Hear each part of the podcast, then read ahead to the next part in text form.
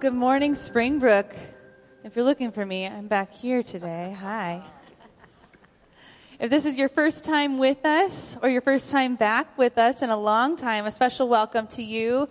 If we haven't had the chance to meet yet, my name is Bethany and I'm the worship director here, and it is my privilege and honor to be with you this morning to welcome you into the house of the Lord for worship. We are so delighted to be with you. If you're joining us online from wherever the Lord has you today, welcome to you. I want to remind you our online hosts are there for you as always to answer whatever questions you have and would love to spend time in prayer with you. So take advantage of that request prayer button over on the right hand side. That'll take you into a one on one private prayer chat with one of our hosts. And they would just love to spend time with you, answering your questions, lifting up your praises and your prayer requests. We want you to feel as connected to this community as possible from wherever you are today. Well, I would love to invite you now to stand as you are able, in body or in spirit for our call to worship, which comes from Romans chapter 11. It says this Oh, the depth of the riches and the wisdom and the knowledge of God! How unsearchable are his judgments and how inscrutable his ways. For who has known the mind of the Lord, or who has been his counselor? Or who has given a gift to him that he might be repaid? For from him and through him and to him are all things. To him be glory forever. Amen. Amen. Let's lift our voices together this morning in worship, giving glory to him who is worthy to receive it.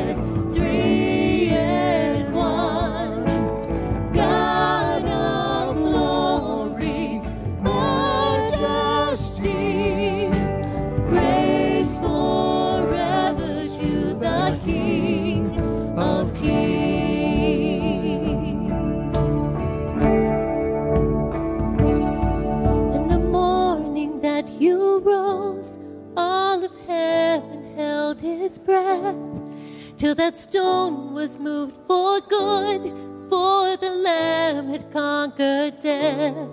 And the dead rose from their tombs, and the angels stood in awe, for the souls of all who come to the Father are restored, and the church of Christ.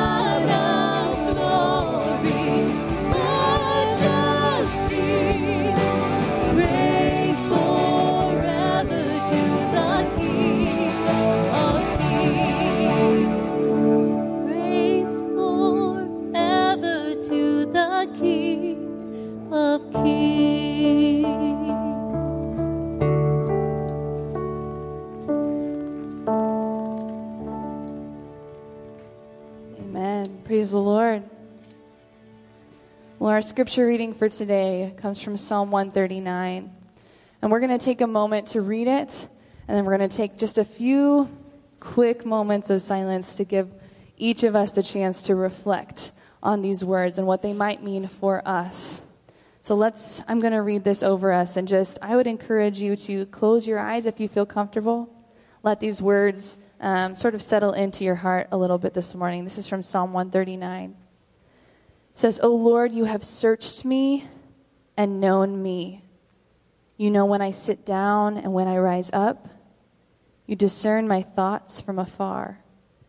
You search out my path and my lying down and are acquainted with all my ways. Even before a word is on my tongue, behold, O Lord, you know it altogether. You hem me in behind and before and lay your hand upon me. Search me, O God, and know my heart. Try me and know my thoughts. And see if there be any grievous way in me, and lead me in the way everlasting. We lead a really busy life in a really busy world.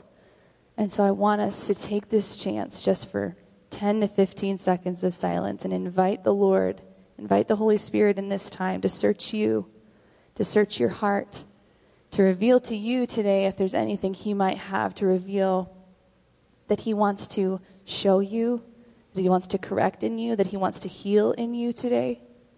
I believe the Holy Spirit is present. I believe He is moving. I believe He is forming us. So let's just take a moment. Let's invite Him in to search us, to know our hearts, to lead us in the way everlasting.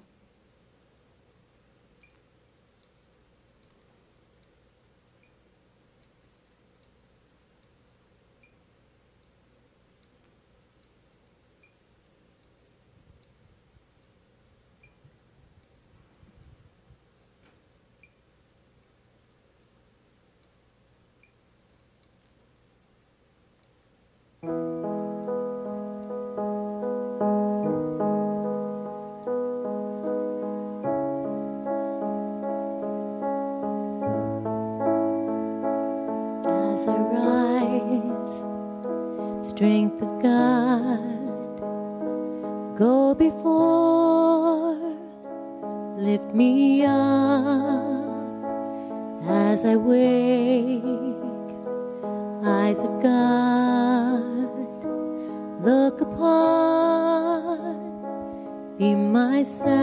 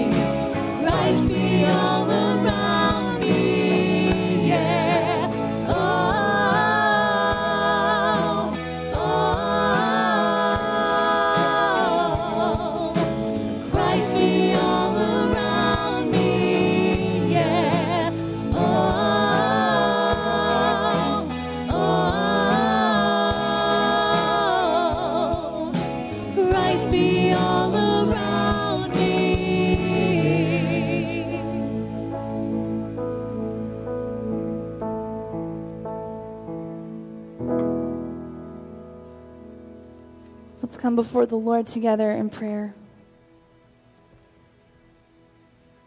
Oh, Holy Spirit, that is our prayer that we would be formed more and more into the likeness of Jesus so that no one could look at us and miss him in us.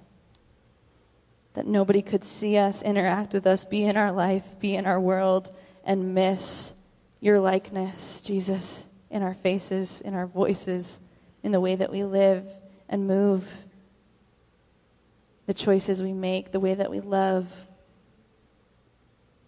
Jesus, will you just be all around us? Will you be in everything? Will you continue to lead us to surrender ourselves more and more? To continue to repent and turn away from those things that want to lead us away from you and your love and your way for us.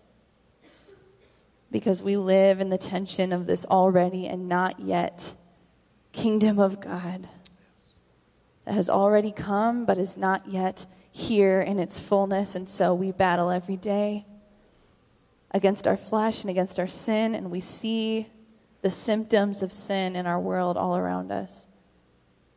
Will you help us, Holy Spirit, not to give in to despair, not to give in to discouragement when we watch the news, when we see what's happening around the world, or even in our own homes, in our own relationships, the places where we experience brokenness? Will you help us to hold on to hope, knowing that when Jesus said Tetelestai, it is finished, that that victory was won by his body broken and his blood poured out. Sin has no claim on us. Death has no claim on us anymore. Will you help us, Holy Spirit, to know what it means to step into that more and more each and every day?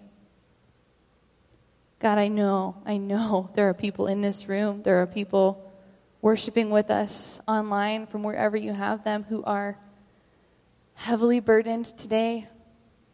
I know there are those who are having the best week of their life today. And so we thank you that we can come, that it is okay to not be okay, and it is also okay to be okay and to come and celebrate and praise you for your goodness and your blessings. We can come however we are with whatever we have. And you welcome us with your open arms this morning. Holy Spirit, will you just prepare us in this moment with whatever we have, with whatever state of mind we are in? Will you prepare us for what you have? Will you open our eyes so that we can see clearly. Open our ears that we might hear from you. Open our hearts and our minds that we might be receptive to be formed by you this morning, by your word. We love you, and all of this is for you. We pray this in the matchless and perfect and beautiful name of Christ Jesus our King. Amen. And you may be seated.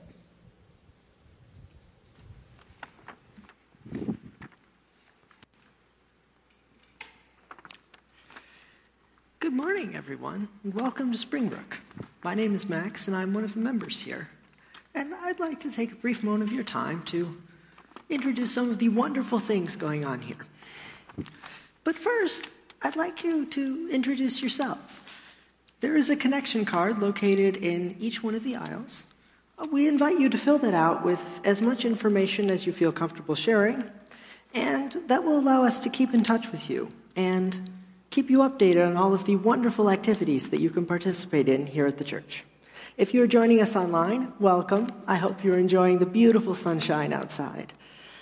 There is an online connection card located on the top left corner of your screen. I ask that you please click the button and type in as much information as you wish, and that will allow us to send you emails or the occasional phone call and keep you updated on all of the wonderful things happening here at our church. Speaking of wonderful things, the Starting Point workshop is starting this Wednesday, so this is the very last week that you can sign up for it. I ask that if you're not in that workshop already, that you would please take it. Starting Point is a chance for the staff here at Springbrook to sort of introduce you to the church. It, we go through the brief history of Springbrook, talk about our mission statements, and it is also a requirement for membership here at the church.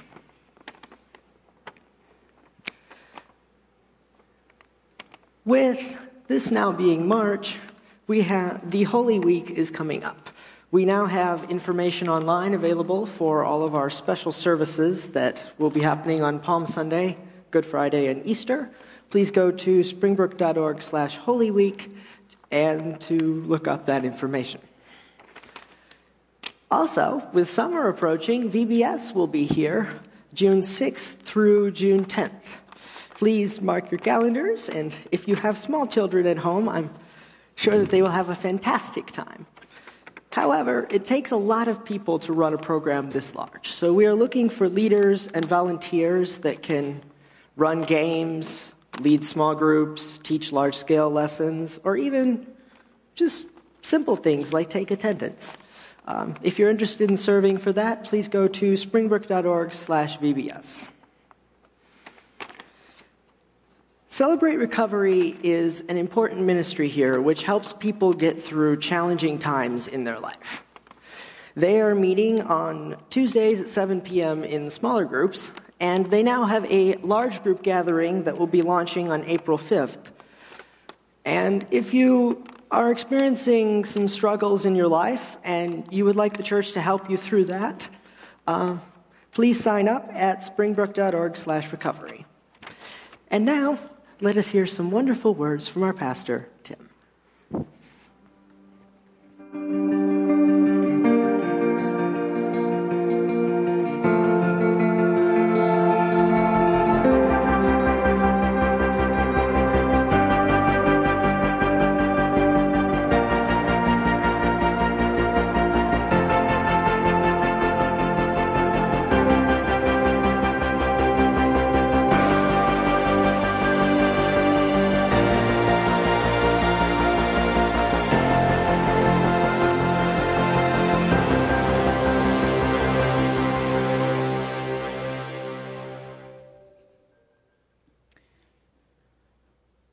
Don't judge me.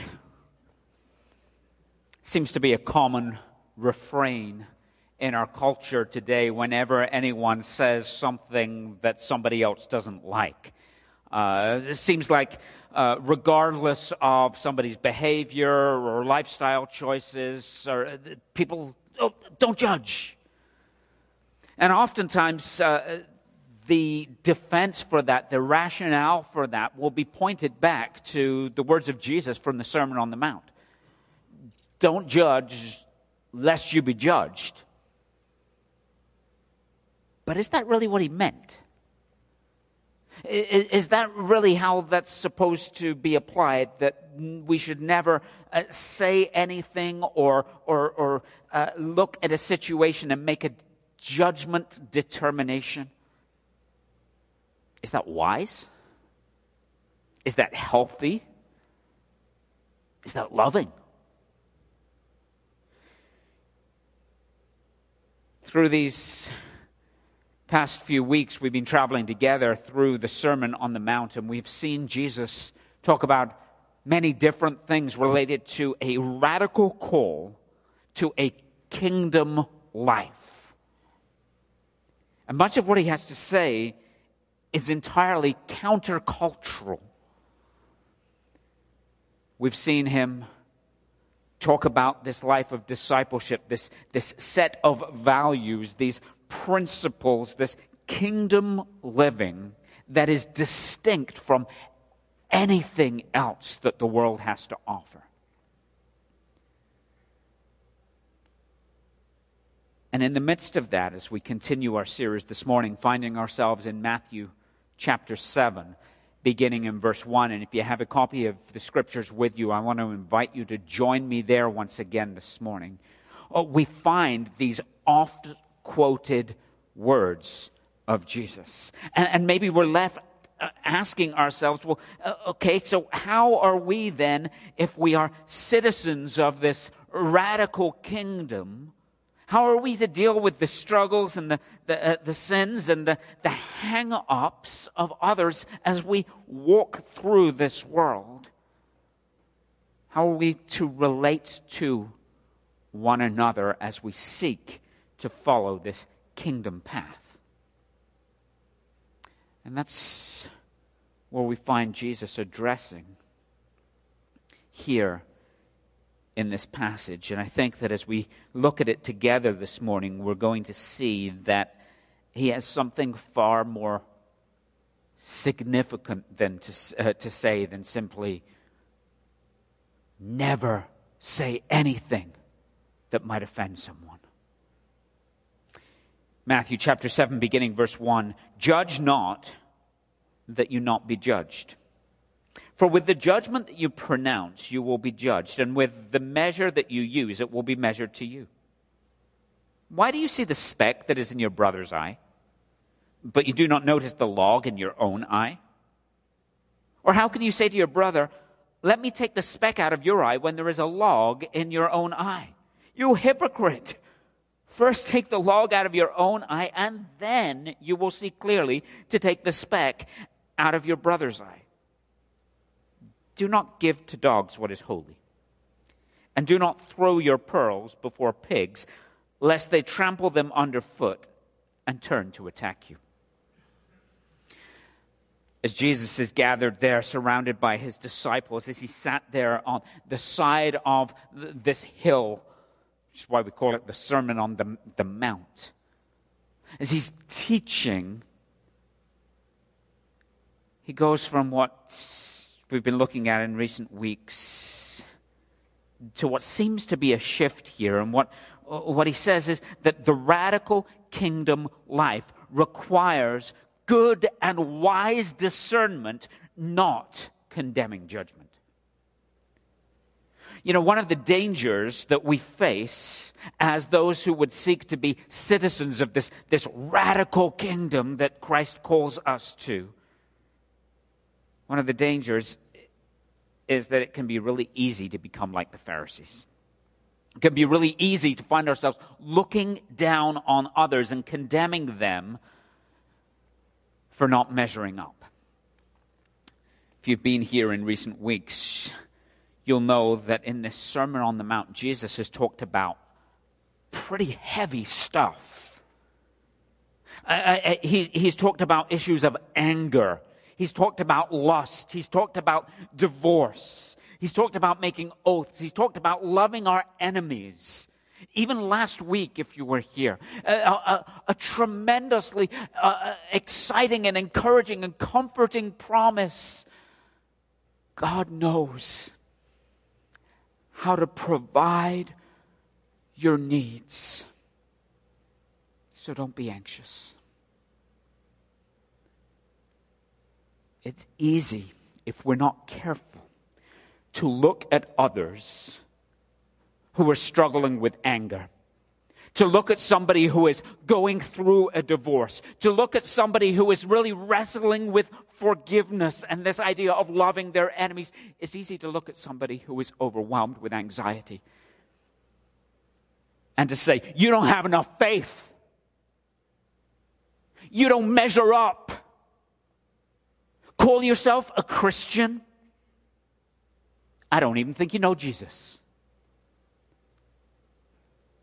One of the challenges that we face as we study through the scriptures is that we come to a passage like this, and just because there's a big number seven after Matthew 6:34, we think that Jesus has just forgotten everything he's talked about and is now moving on to a, a, new subject.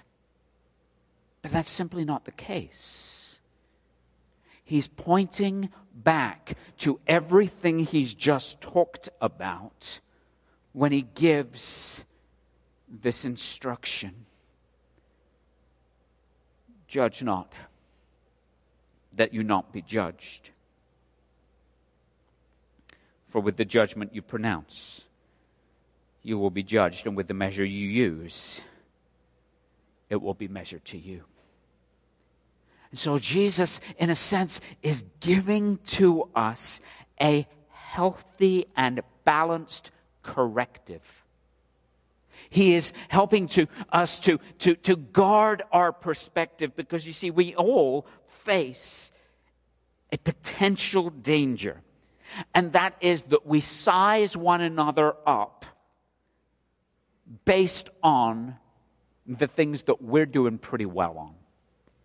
And so we're quick to see the issues that other people have. And we love to highlight that. And we, we kind of put people into groups with that. And there can be a temptation sometimes within the church. And it's interesting, this passage, we're going to see this here in a moment as he refers to brother. This passage is referring to, uh, uh, uh, to the context or the community of those who would be part of this kingdom life believers. So, uh, the warning here, first and foremost, is be careful as you seek this greater righteousness. As you walk in the ways that God commands us to walk in the strength and the power and the provision that He gives.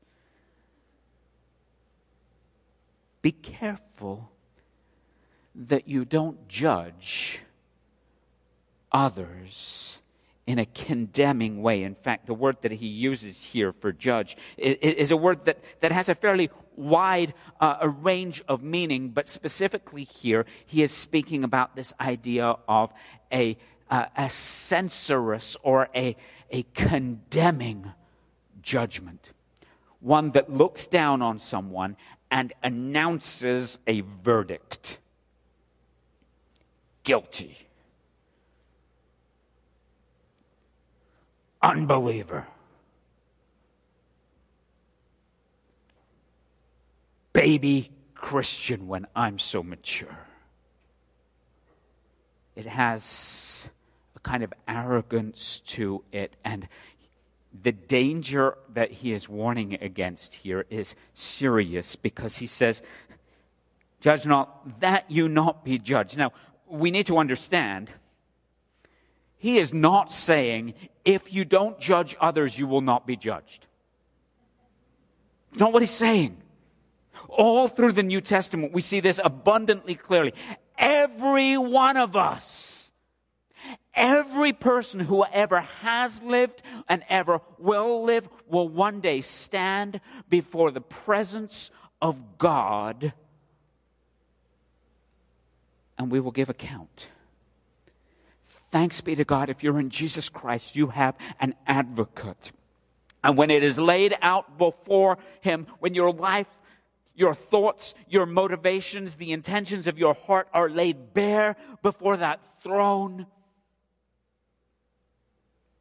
We have one who will stand on our behalf before the Father and say, I paid for that. Not guilty. So, this is not saying that there is no judgment, but there is a, a sober warning here when he says, For with the judgment you pronounce, it will be judged to you. With the measure you use, so it will be measured to you. It's this idea of whatever, if, if we're to act in a condemning, censorious way towards others, then whatever scale we use, uh, uh, whatever, uh, whatever system of reckoning we, we, we choose to apply to others, the warning is be careful because, because God will use your system to judge you. The Apostle Paul talks about something similar in Romans chapter 2. He says, Therefore you have no excuse, O man, every one of you who judges. For in passing judgment on another, you condemn yourself. Because you, the judge, practice the very same things. We know that the judgment of God rightly falls on those who practice such things. Do you suppose, O man, that you who judge those who practice such things and yet do them yourself, that you will escape the judgment of God? And so again, we see this warning here about not being eh, condemning in our judgment of others because in reality we're speaking condemnation on ourselves because we may not do exactly the same thing that they do, but we likewise, we likewise are not perfect before God. We have our own stuff. We're sinners saved by grace. And so, we think of the instructions that Jesus has given in Matthew chapter 5 and Matthew chapter 6, the warning is even if you think you're doing well in these areas, be careful that you not judge others. In fact, what he's really talking about here is the fact that we have to be on guard that we don't try to put ourselves in the place of God. That's really the warning he's giving here is do not think that you get to sit on that seat of judgment and condemn others because judgment belongs to the Lord. And so the warning is as you seek to live this radical Christian life, don't become like the Pharisees who are quick to see themselves as always doing that which is right and good and just, and measuring everybody else up in a condemning way. But we might well ask so does this mean that does this mean that we should never judge anything? And clearly the answer to that is, is, is no. But then we've got to figure out so so how then are we supposed to rightly judge? What kind of the exercise of judgment is appropriate? And as we look through not only the Sermon on the Mount, but through the New Testament, we find that, that there are several forms of judgment that we are supposed to be engaged in. So the issue here is don't judge in terms of passing condemnation, but we are to make discerning judgments. We're to make discerning judgments. Uh, we know this because even right here in the, in the Sermon on the Mount, we, for example, see Jesus talking about the need to love our enemies. Well, how do we do that? Who are our enemies? What does that look like? Uh, we're supposed to, according to this in a moment, verse 6, it refers to, to, to dogs and pigs. We're, we're supposed to be able to discern who these are. A little bit later uh, next week, Pastor Rich is going to be talking uh, uh, about the passage that follows, and he talks about being aware of false prophets. Well, how? It takes a judgment, it takes discernment to be able to recognize who they are. So we are to be able to recognize uh, and, and make discerning judgments. We're also to be able to make evaluative judgments. Evaluative judgments. Uh, these are after we've discerned things, uh, we have to be able to make a determination, a judgment as to that which is right and that which is wrong, that which is wise and that which is foolish. We can't just simply say, as many in our culture uh, to do uh, today try to, oh, you do you. You know, oh, whatever you want to do, that's fine. If that works for you, that's the dumbest thing we can say. No, there are things that are wise and there are things that are foolish. There are things that are right and there are things that are wrong. Whenever we whenever we open the pages of Scripture, we are to make a discerning judgment and an evaluative judgment. We're not, we're not evaluating the Scriptures, we're evaluating our lives in light of the Scriptures. How does my life conform to what God has to say here? So we're to make discerning judgments, we're to make evaluative judgments, and yes, sometimes Sometimes we need to make corrective or disciplinary judgments. If you're a parent, you know exactly what I mean. We need, at times, to make a judgment that is going to help us to help others to come off of a destructive path and move on to the path of life.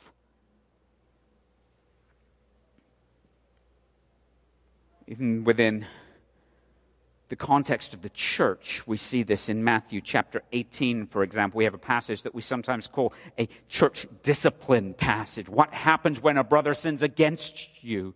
I prefer to think of that as a church restoration passage. Because the goal of it is to restore that brother, to restore that sister. In, in 1 Corinthians, chapter 5 and chapter 6, we see a lot about this. In fact, I don't know if you're aware of this, but Paul makes the point that we should be able to recognize and make appropriate, wise discernments, evaluations, judgments, because we will judge the angels.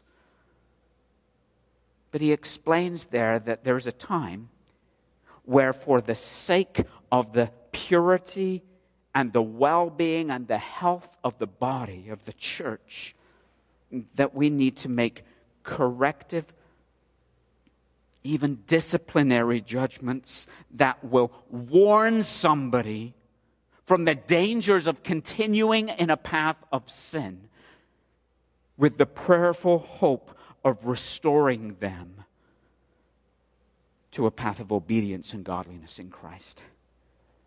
And so we are to make wise and appropriate judgments. The command here in Matthew chapter 7 is not to judge in a condemning way. But lest we misunderstand what Jesus is saying, that does not let us off the hook of exercising this good and wise discernment over matters in our own life and even towards others. I love what John Stott says as he comments on this passage, he says, We need to be as critical of ourselves as we often are of others, and as generous to others as we always are to ourselves. He explains here when he gives an illustration in verse 3 and following. Why do you see the speck that is in your brother's eye, but you do not notice the log that is in your own eye? You know, Jesus' illustration here is pretty easy to understand. And, and of course, it's, it's entirely ludicrous. It's a ridiculous picture here. somebody walking around like this, and they're really concerned Hey, did, do you see that? You, you see that thing that you got in your eye there? You need to deal with that. It, it's preposterous.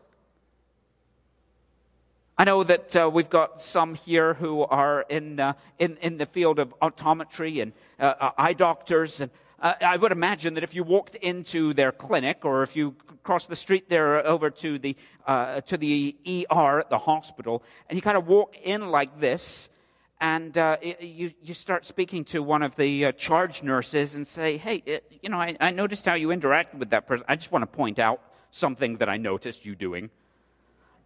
I, I think that they would be maybe feeling like there's a bigger issue to deal with here.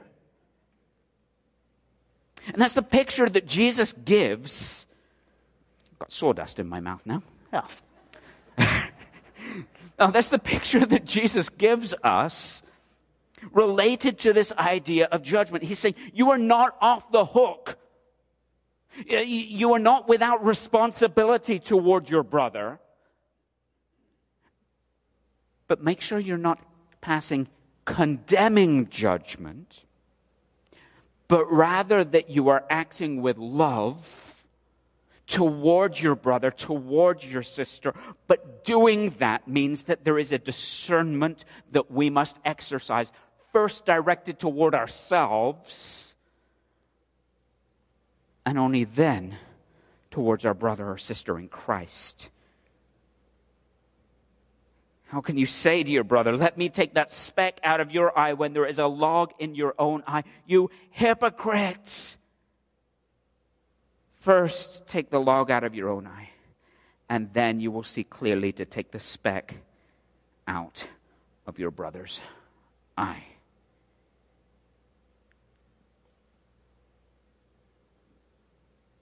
Evaluate prayerfully before God where those areas in your own life, where in my own life, I need to submit and confess and experience the forgiveness of God and the transforming power of the gospel, bringing freedom. And then, with a loving gentleness, we need to go to our brother or our sister? How do we get our own eye checked? How do we take the plank, the log out of our own eye? Starts with prayer. Lord, search me. We've just talked about that. Psalm 139.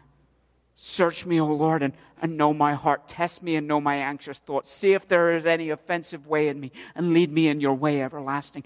Lord, show me because I am blind to the log because it's been there for so long. We need to go to the Word.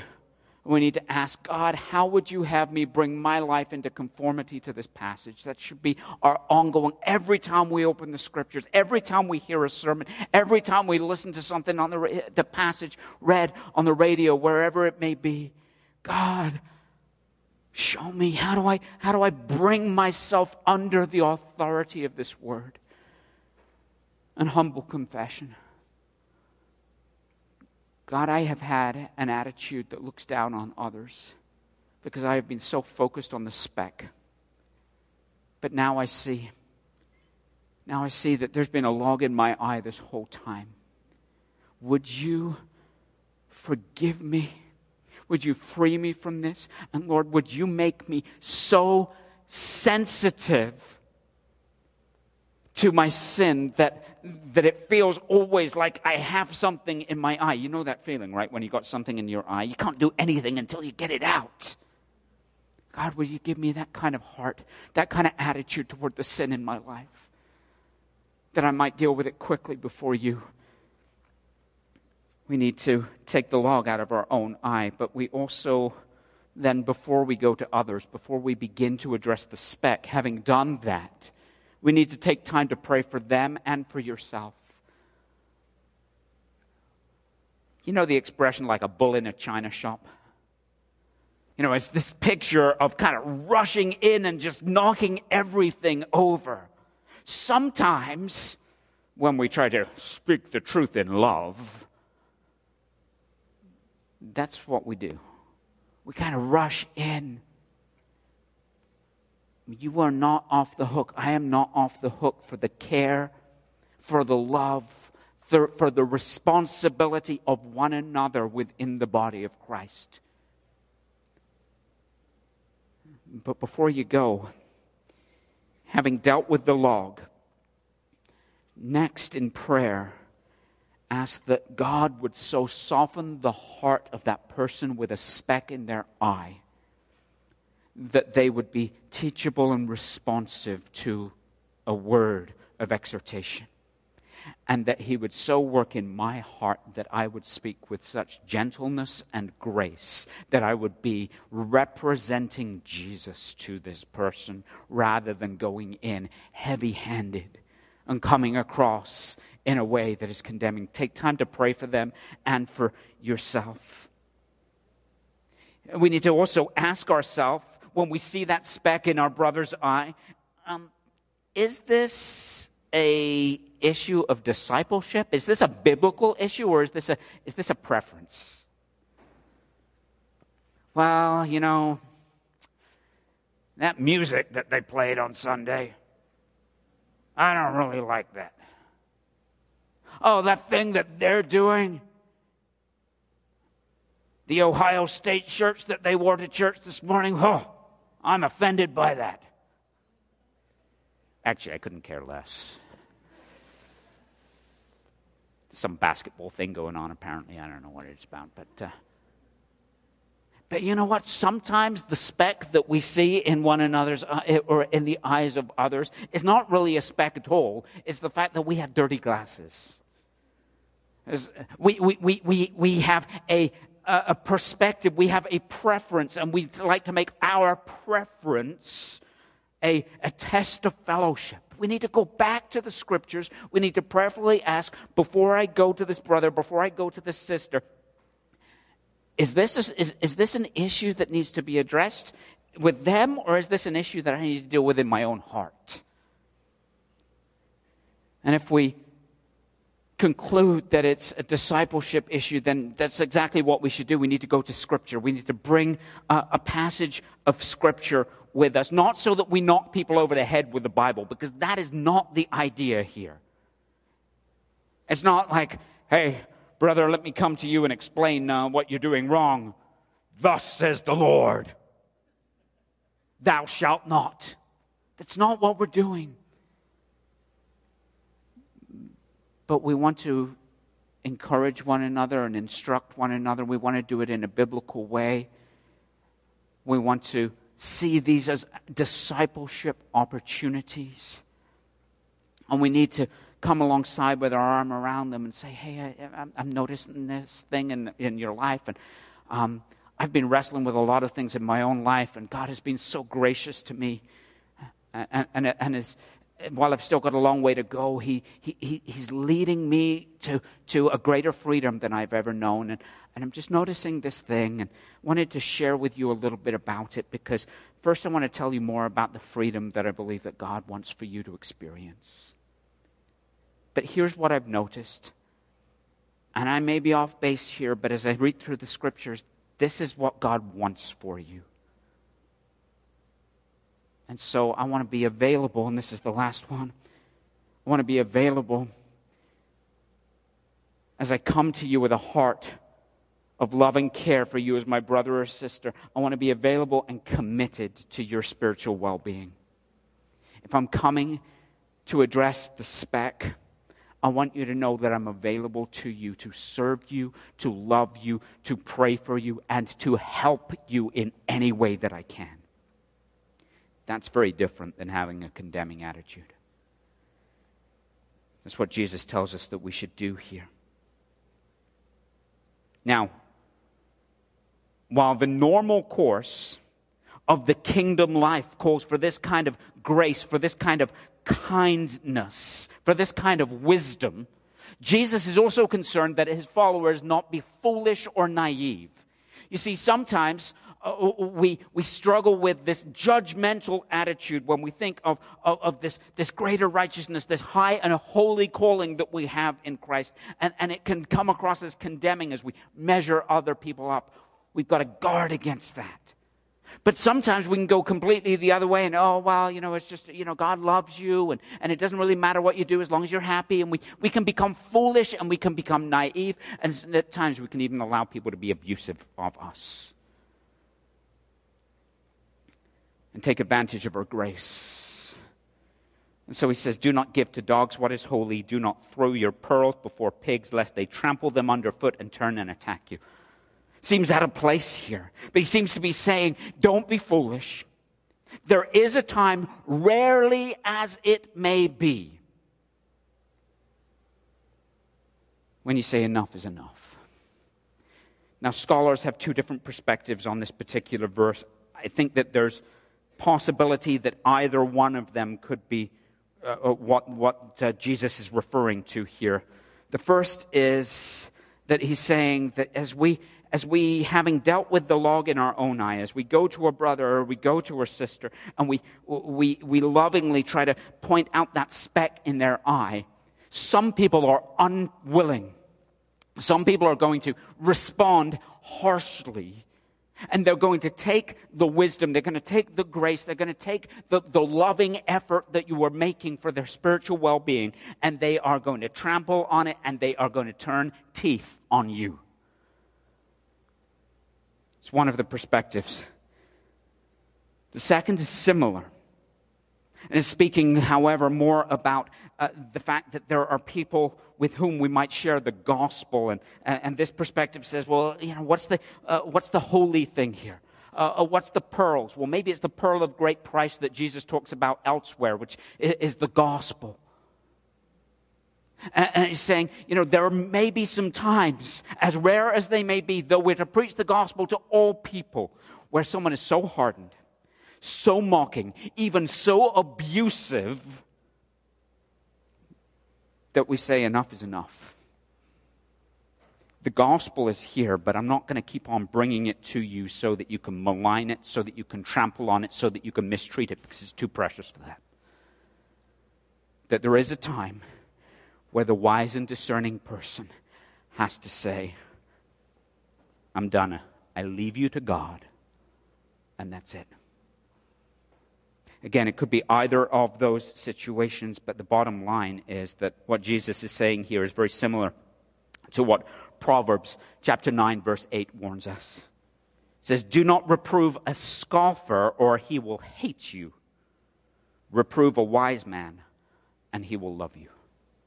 Do not reprove a scoffer, for he will hate you, but reprove a wise man, and he will love you. We need this discernment in this.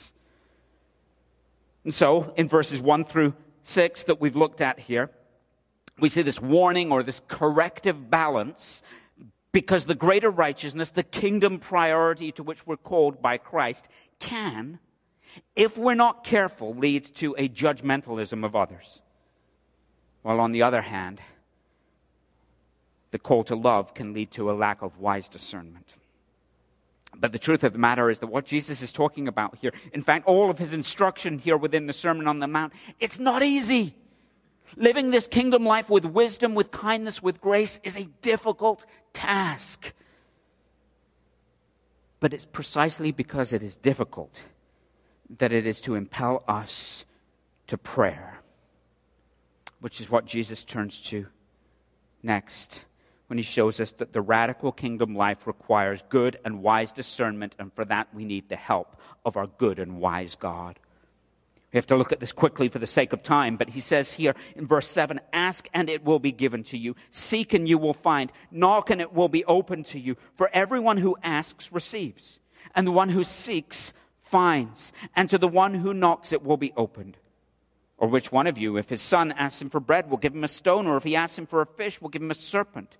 If you then, who are evil, know how to give good gifts to your children, how much more will your Father who is in heaven give good gifts to those who ask him?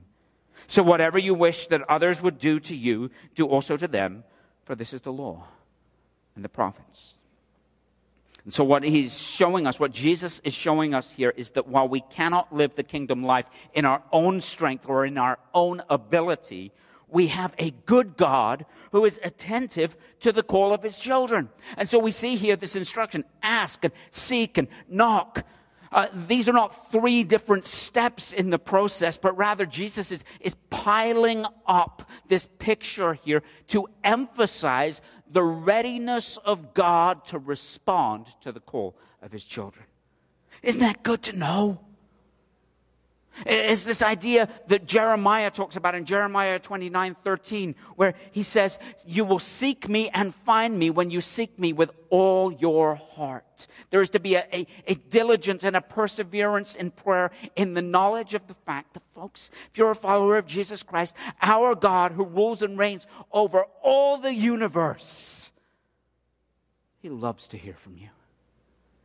And more than that, he delights to respond to your call and cry.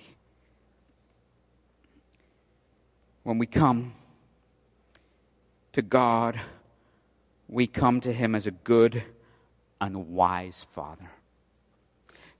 Jesus, again, gives an illustration here. And he is using this illustration as an argument from lesser to greater. He says, Though you are evil, and he's really talking here about the, the, the universal, the sinfulness of man. He's saying, though you are evil, you still know how to give good gifts to your children. How much more your good father? And he uses, uh, I love the pictures that he uses here. He says, which of you, if you have a son who asks you for bread, is going to give him a stone? Which, which one, if he asks for, for, for a fish, is going to give him a snake? Now, I don't do snakes, so I, I'm glad that my father never did that. But what Jesus is, is pointing out here is the fact that we have a God who knows how to give good gifts. But listen, when we go to Him in prayer, He is good and He is wise in what He gives. God will never give you something that ultimately will not satisfy. If what you need is bread, He will never give you a stone no matter how much you might even ask for a stone. And we all know there are times that we pray for things, and years later we're like, oh God, thank you, you did not give that to me. He's so wise. God will never give you something that ultimately will not satisfy. And the fish and the snake, God will never give you something that ultimately will get, do you harm. Sometimes we shake our fist, oh God, why haven't you answered this prayer? It's like, because if I give you what you are asking for there, it will do damage to you. We have a good Father who is wise and perfect in all his ways. He knows what he's doing. He will answer. He is attentive to the cries of his people. When we seek him for wisdom as to how do we live this kingdom life, when we seek him over how do we deal with that log in our eye and that speck in our brothers, when we seek Him over those things, when we take to Him those things that are, uh, uh, we are anxious about, that we are fearful about, those things that we are uncertain about, the needs that we have, He delights to hear and answer. Keep asking, keep seeking, keep knocking, and know that He's wise, and know that He's good, and know that He's kind,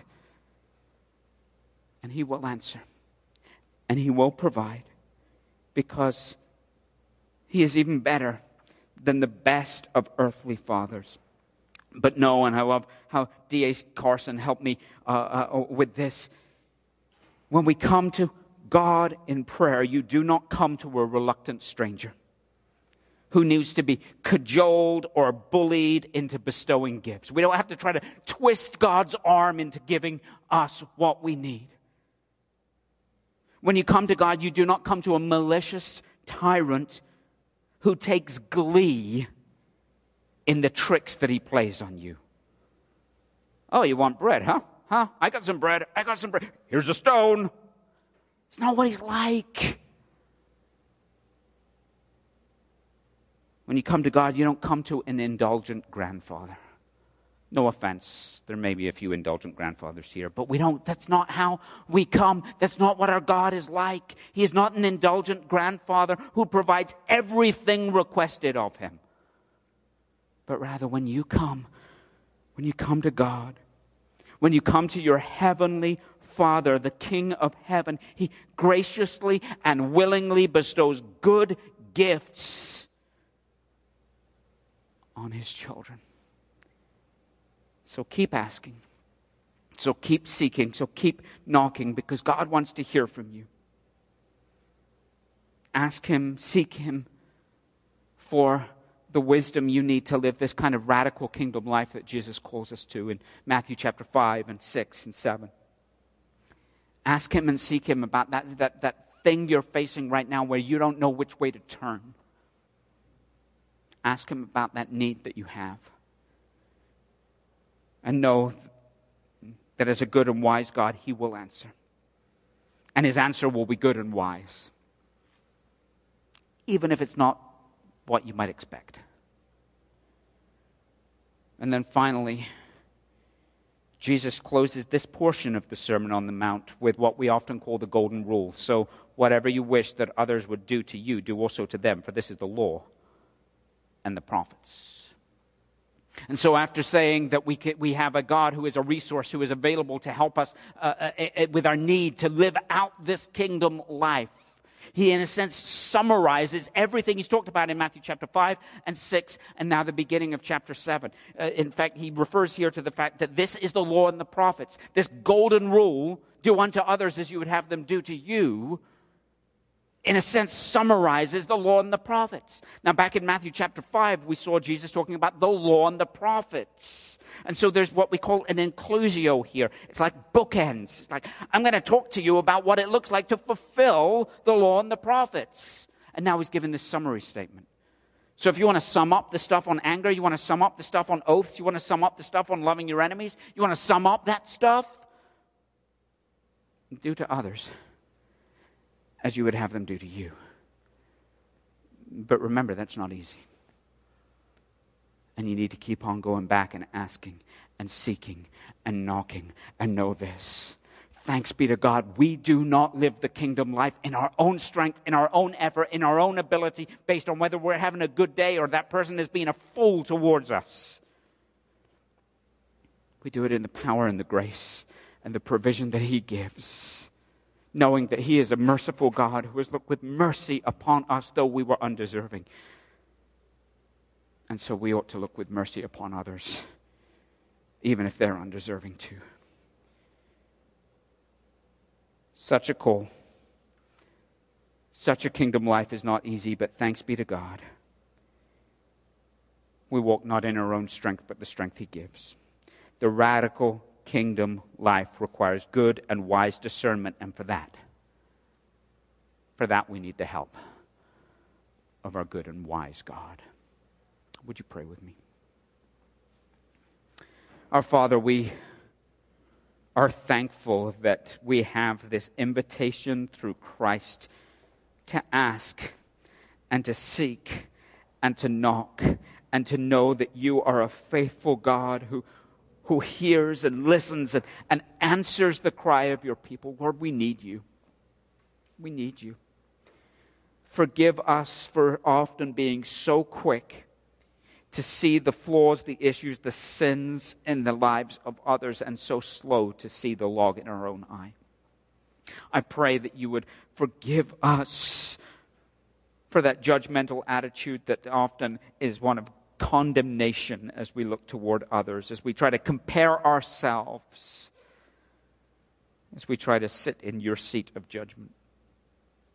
Oh Lord, would you give us the grace and the wisdom to be able first to examine our own lives? Would you search each one of us and show us, God, where would you choose to work in us that we might become more like Christ? But would you also, Lord, give us a holy passion and a deep dependence on you that we might be so engaged in and so, uh, uh, so much lovers of one another within your body that we would recognize the privilege and the responsibility that we have to come alongside and to help to encourage one another and exhort one another and lead one another closer to you. Lord, we ask this that we might be those kingdom people who live so counterculturally in the midst of this world that everybody around us might see our good works and glorify you, our Father who is in heaven. In Jesus' name we pray. Amen. Amen. Well, we'd love to invite you one more time to stand as you are able. Let's respond together in song to the word we have received from the Lord this morning.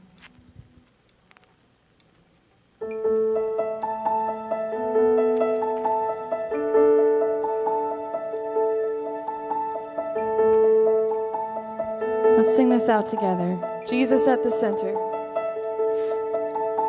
Jesus at the center of it all. At the center of it all. From beginning to the end, it will always be, it's always been you, Jesus. Jesus. Jesus at the center of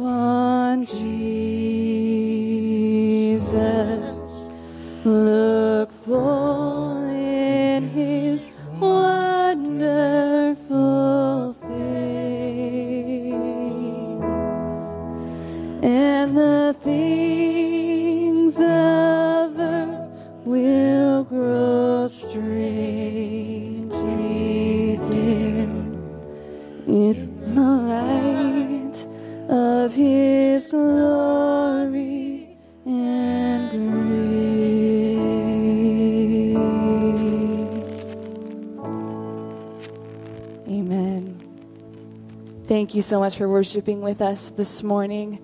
Go now in faith to love and serve the Lord. Have a blessed, blessed week in Him. We will see you next Sunday.